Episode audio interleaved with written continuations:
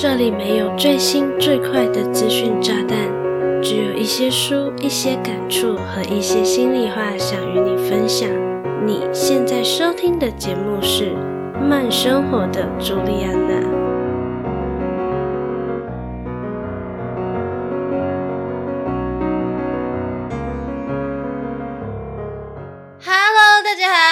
我是朱莉安娜，感谢你收听《慢生活的朱莉安娜》第四十二集。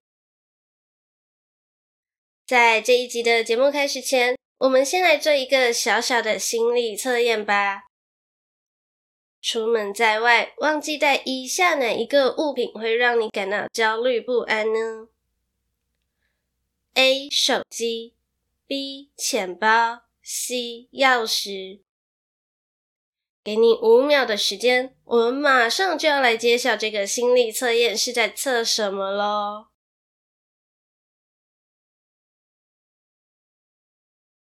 心中已经有答案了吗？那我要来揭晓结果喽。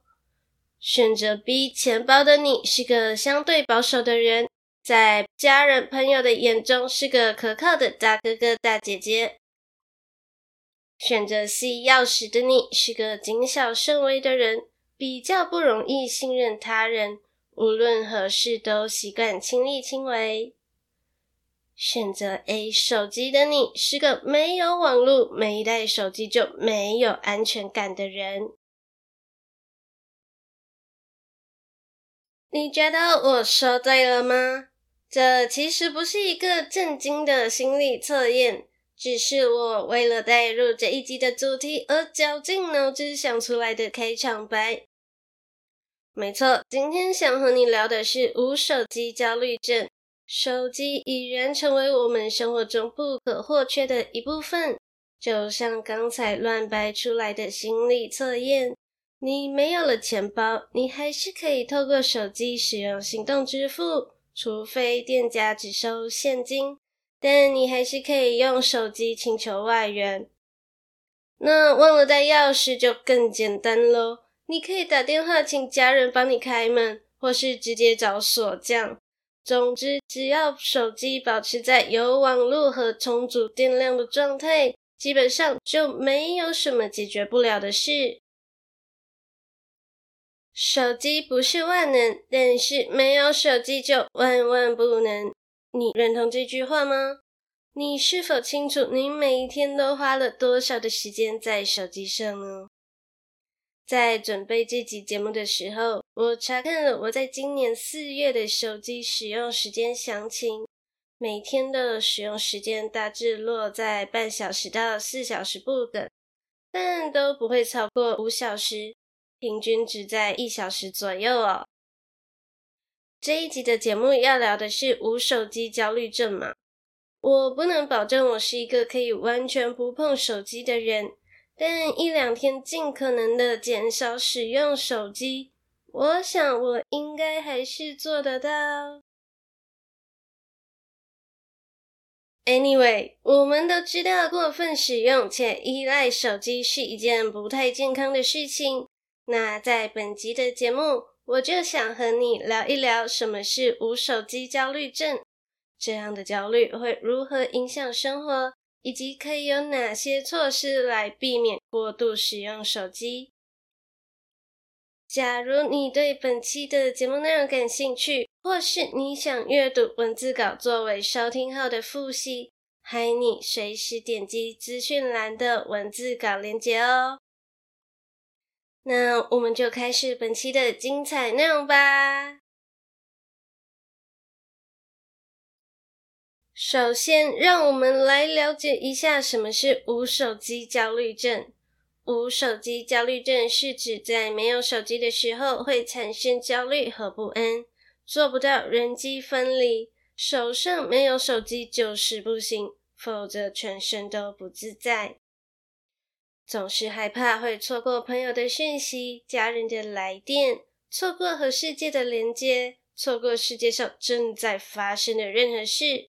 出门在外，没有手机就感觉无法透过手机打发零碎的闲暇空档。你有没有在骑车或是开车的时候，在等交通灯红转绿的空档，就赶快抓紧时间看一下手机？或是你有没有看过这类型的用路人呢？这种情况已经越来越常见，甚至早就不再是年轻人的专利，根本下至三岁，大至八十岁。只要会用手机，习惯万事先找手机的人，都可能出现这样的情形。譬如我爸就是其中之一。开车在等交通灯红转绿的时候，都要抓紧时间看一下手机，简直就是讨我妈的骂。那一旦拥有了无手机焦虑症，会有哪些常见的表现呢？接下来我会与你分享无手机焦虑症会有哪些表现，并搭配情境来让你有更深入的了解。欢迎你边收听边审视自己有没有无手机焦虑症的问题哦。你会不会有手机讯息铃声响了的幻觉呢？当手机不在身边，手机没有讯号，手机没电。或是在一段时间内都没有收到任何的讯息通知、来电的情况下，你是否会感到非常的焦虑和不安呢？焦虑和没有安全感就是无手机焦虑症最显著的表现。例如，你正在开会却心不在焉，脑海中想着的是手机是否有新的通知或是讯息等着你点开。因此，你可能不自觉地养成了每过几分钟就想要检查手机的习惯，直到你确定没有遗漏任何重要的讯息为止。这样的情况蛮常见的哦，我就有亲眼目睹过，有些人明明就没有讯息通知或是来电，但他就是会想要点开手机的社群软体来看一下，确认一下有没有新的讯息。确认没有新讯息后，就放下手机。可是不到几分钟，他又会再次拿起手机，再次检查有没有新的讯息，不断的循环这几个步骤。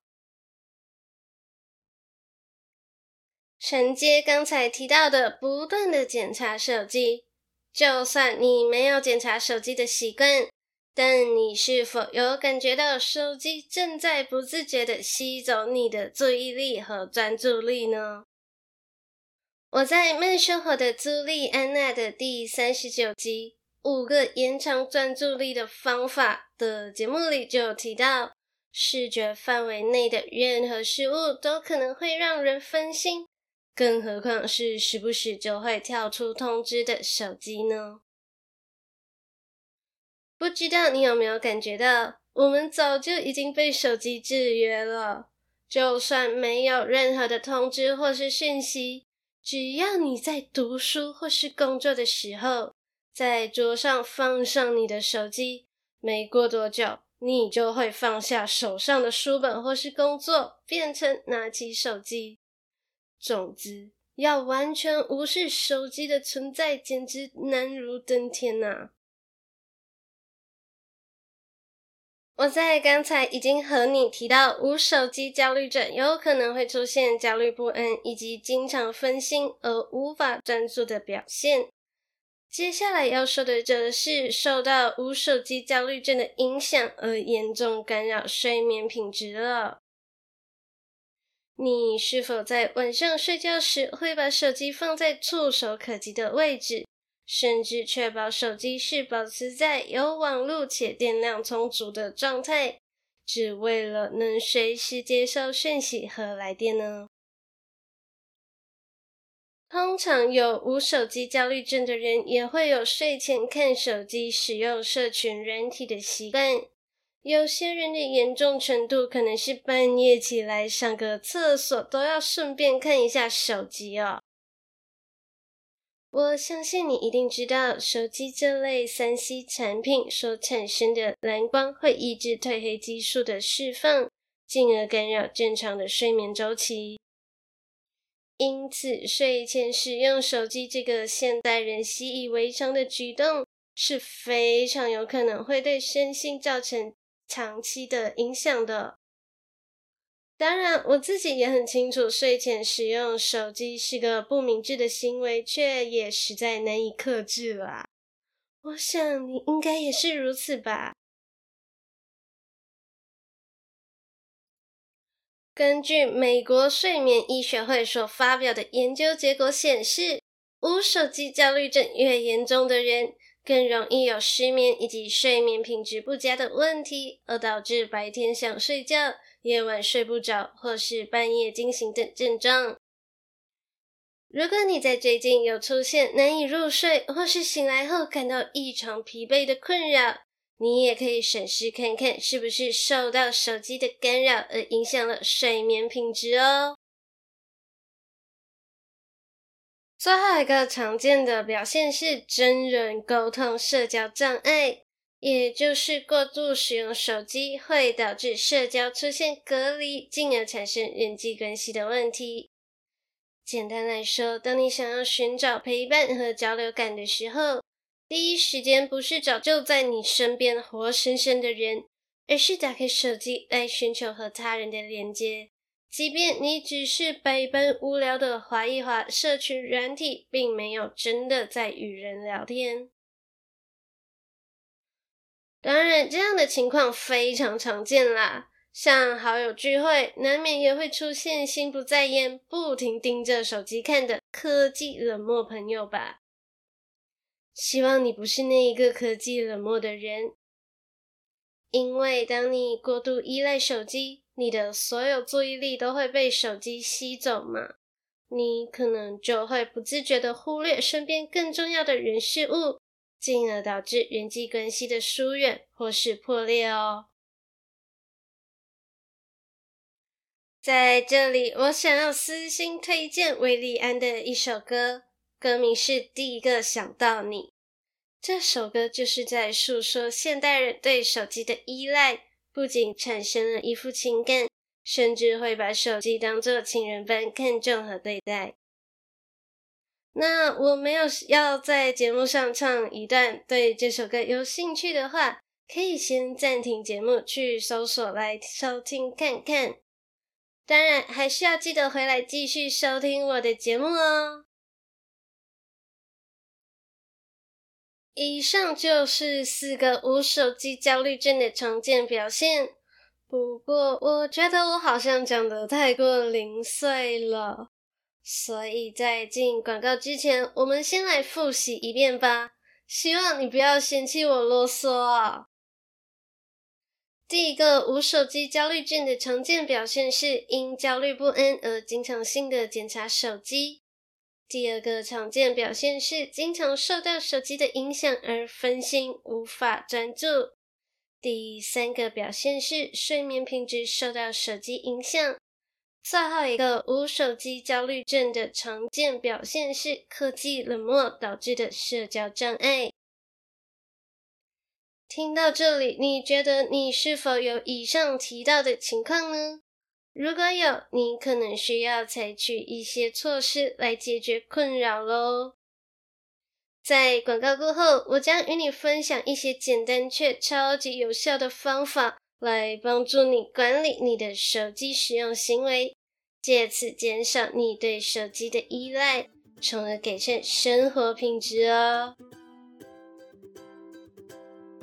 嗨，很高兴你愿意将节目收听到这里，现在是中场休息时间，让我郑重的向你介绍我们的 Podcast 剪辑服务上线喽。剪辑是一件繁琐却非常重要的工作。好的剪辑可以让你的节目更具有吸引力与专业感。如果你想要踏入 Podcast 的领域，却没有足够的时间或是经验，就请你把节目交给我们吧。我们可以帮你的节目去芜存菁，理出节目的高潮。让你的节目听起来更顺畅和抓人耳朵。你只需要提供音档，我们就会在最短的时间为你剪辑出高品质的节目。无论你是准备踏入 Podcast 的新人，还是有经验没时间的 Podcaster，只要你对我们的 Podcast 剪辑服务有兴趣，就赶快点击资讯栏的链接了解详情吧。让我们有机会帮助你的节目更上一层楼。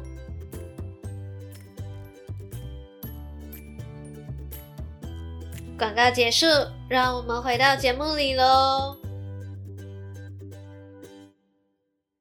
欢迎你回来继续收听。现在，我想你已经很清楚自己究竟有没有无手机焦虑症的困扰喽。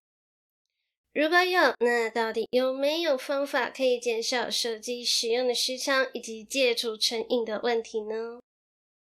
由于我的无手机焦虑症困扰应该是非常轻微的，也可以说我平时就有在管理手机的使用行为和时间，所以我整理了以下几个方法来与你分享，希望可以帮助你更好的掌控你的手机使用习惯，进而提高生活品质咯。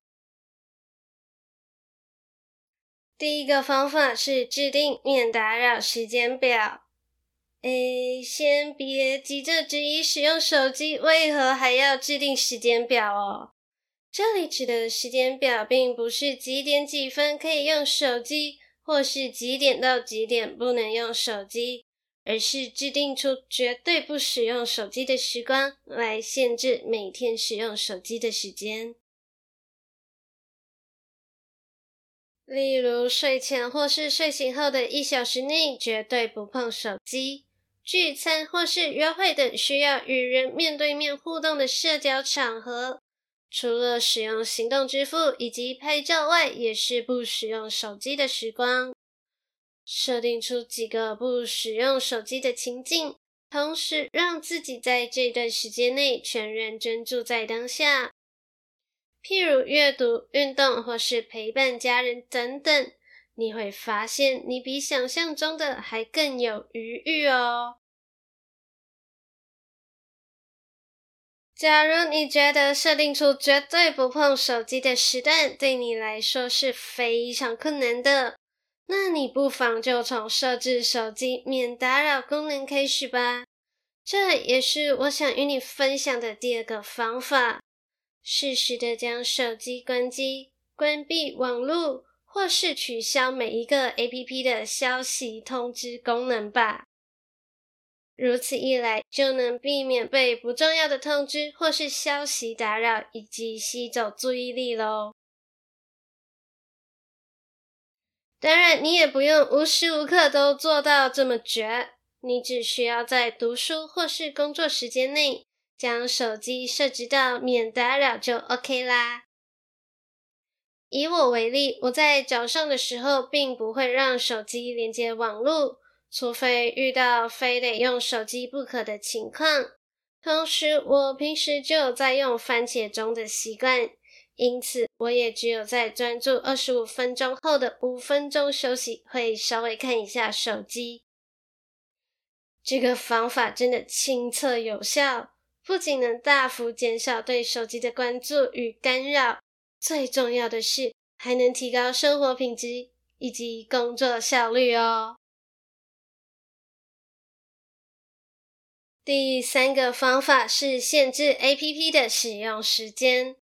这个方法究竟能不能帮助到你，就看在你是否有足够的意志力喽。尤其是 Facebook、Instagram 这类社群软体，特别容易将你的时间吃干抹净。原本只是想回复某个人的讯息，结果对话结束了，时间也溜走了。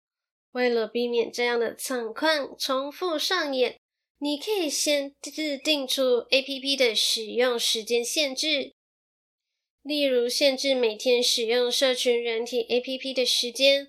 或是每次使用不能超过多长的时间？在这里，我又想要重提番茄钟啦，因为番茄钟真的无敌好用。除了在读书或是工作需要专注而使用番茄钟，你也可以用番茄钟限制每次使用手机的时间。譬如，每次的手机使用时间是一颗二十五分钟的番茄，每天不超过多少颗的番茄，不仅能帮助你正视你到底花了多少时间在手机上，还能有着警示的作用哦。如果前面提到的三个方法，制定免打扰时间表，设置手机免打扰功能，以及限制 APP 的使用时间，都无法让你成功脱离手机的魔掌，甚至你已经严重到只要手机没有出现在视线范围，手机没有握在手里，就会出现心悸、头晕、冒冷汗以及肠胃功能失调等症状。那你就非常需要专业的心理治疗和支持了。不要觉得刚才提到的这些症状也太夸张了吧？在美国加州，确实有一间专门治疗无手机焦虑症的医疗中心啊。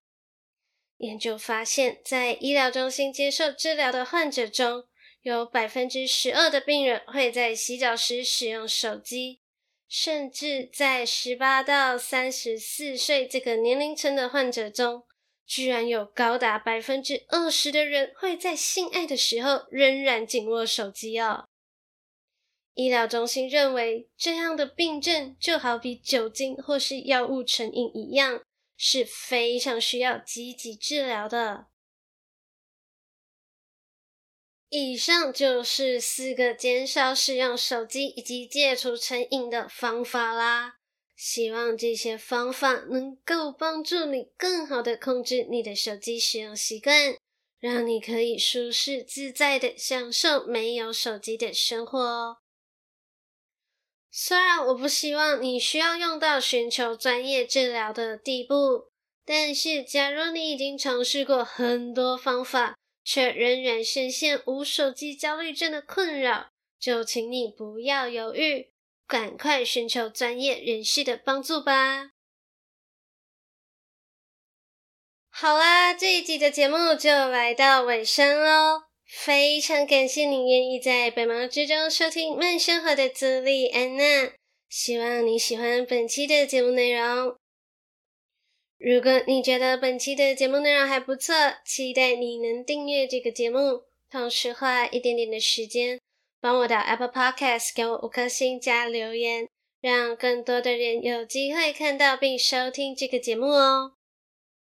假如你是 Spotify 的用户，现在也可以在 Spotify 中留言给我喽。